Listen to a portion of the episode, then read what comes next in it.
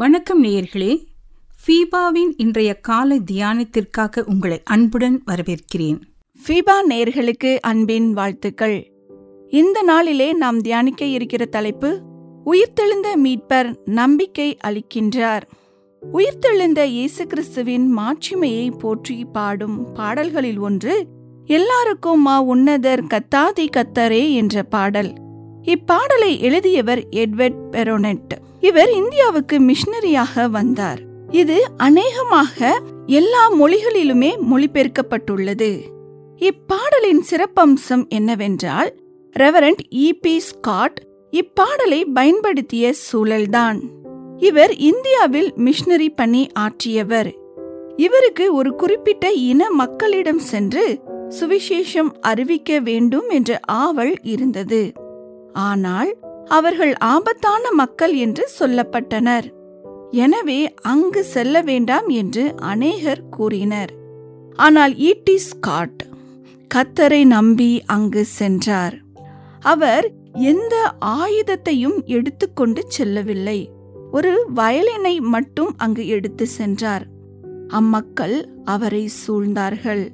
அவர் கண்ணை மூடிக்கொண்டு எல்லாருக்கும் மா உன்னதர் கத்தாதி கத்தரே என்ற பாடலை பாட ஆரம்பித்தார். பாடி முடித்த பின் என்ன நடக்குமோ என்று நினைத்தவாறே கண்களை திறந்தார். அவரை சுற்றியிருந்த மக்கள் தங்கள் கைகளில் இருந்த ஆயுதத்தை கீழே போட்டுவிட்டு அவரை ஆவலாக கவனித்துக் கொண்டிருந்தார்கள். அவரை அன்போடு வரவேற்றார்கள். அவர்களுக்கு இயேசு கிறிஸ்துவின் சுவிசேஷத்தை பிரசங்கித்தார்.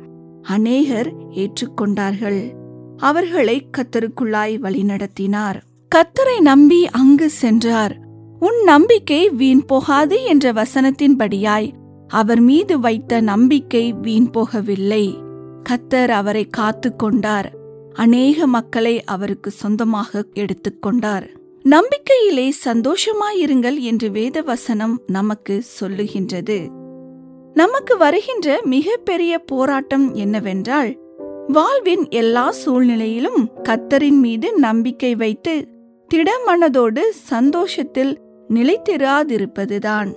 நம்பிக்கை என்பது நன்மைகள் நடக்கும் என்று எதிர்பார்ப்பதும் எதிர்பார்க்கின்ற நன்மைகள் நடக்கும் என்று திடமனதோடு சந்தோஷமாயிருப்பதும் ஆகும். நம்பிக்கை நம் வாழ்க்கையில் கொண்டிருக்கின்ற குறிக்கோளை அடைவதற்கும் கடினமான சூழ்நிலையை எதிர்கொள்வதற்கும் கவலைகளை மேற்கொள்வதற்கும் நம்மை ஊக்கப்படுத்துகின்ற கருவியாய் இருக்கின்றது எபிரேயர் ஆறு பத்தொன்பதில் வாசிக்கின்றோம் அந்த நம்பிக்கை நமக்கு நிலையும் உறுதியும் திரைக்குள்ளாக போகிறதுமான ஆத்தும நங்கூரமாய் இருக்கிறது என்று. ஆம் இயேசு கிறிஸ்துவை பற்றின நம்பிக்கையும் அவர் நமக்கு நன்மைகளை வாக்கு அருளியிருக்கின்ற அவருடைய வாக்கு தத்தங்களும் நம் ஆத்துமாவின் நங்கூரமாயிருக்கிறது. நம் ஆத்துமாவை பலப்படுத்தும். நாம் உறுதியாயிருக்க ஏதுவாயிருக்கும். மேலும் எபிரேயர் பத்து இருபத்தி மூன்றில் பார்க்கலாம். நம்முடைய நம்பிக்கையை அறிக்கையிடுவதில் அசைவில்லாமல் உறுதியாயிருக்க கடவோம். வாக்குத்தத்தம் பண்ணினவர் உண்மையுள்ளவராயிருக்கிறாரே.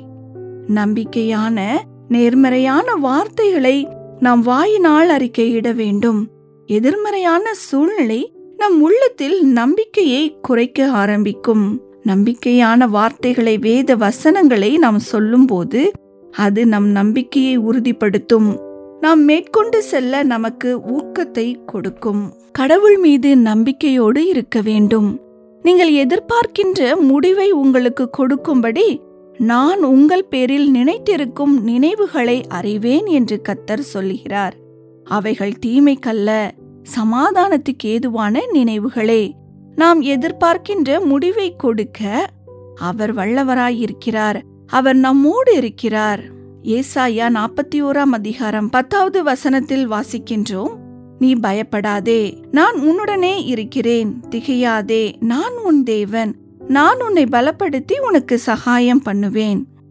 நான் உனக்கு ஆரோக்கியம் வரப்பண்ணி உன் காயங்களை ஆற்றுவேன் என்று நம்மை சிருஷ்டித்த கத்தர் கூறுகின்றார். மேலும் ஏசாயா ஐம்பத்தி ஏழாம் அதிகாரத்தில் வாசிக்கின்றோம் பணிந்தவர்களின் ஆவியை உயிர்ப்பிக்கிறதற்கும் நொறுங்குண்டவர்களின் இருதயத்தை உயிர்ப்பிக்கிறதற்கும் நொறுங்குண்டு பணிந்த ஆவியுள்ளவர்களிடத்தில் வாசம் பண்ணுவேன். ஆம் நம் இருதயம் நொறுங்கும் போது நம் உதவியற்ற ஒரு நிலையை உணருவோம். நமக்கென்று யாருமே இல்லை. நம்மை விடுவிக்க யாருமே இல்லை என்று நினைக்கலாம். ஆனால் நொறுங்குண்ட ஆவியுள்ளவர்களிடத்தில் வாசம் பண்ணும் கத்தர் நம்மோடு கூட இருக்கின்றார். அவரை நோக்கி கூப்பிடும்போது நம் பாரத்தை அவரிடம் சொல்லும்போது அவர் நம்மை ஆற்றி நம்பிக்கையின் தேவன் நமக்கு நம்பிக்கையை கொடுப்பார்.